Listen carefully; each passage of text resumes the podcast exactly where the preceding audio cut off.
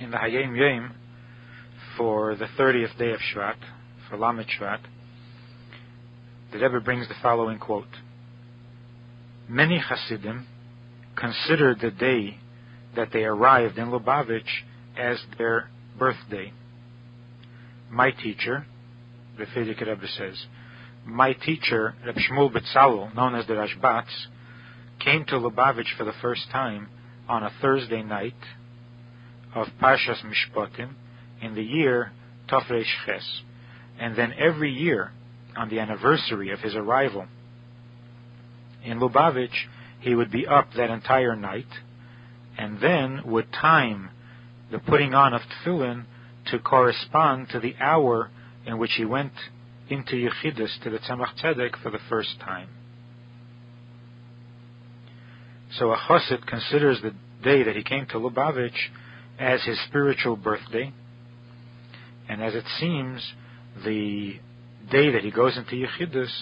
becomes his spiritual bar mitzvah, which is why the Rashbatz put on tefillin corresponding to the hour, to the time when he went into Yechidus for the first time. And this is connected to what we're learning in Tanya, that even when a person has already done tshuva, there, there comes a time, there are times when, because of the uh, auspiciousness and because of the, of the specialness of the time, he has to do a deeper tshuva, a higher level of tshuva corresponding or befitting to this higher time. And we see here how the day that you come to Lubavitch, the day that you make your connection with the Rebbe, is, the, is an auspicious day, and therefore every year when that day comes around, our hiskashrus and our devotion, our attachment to the Rebbe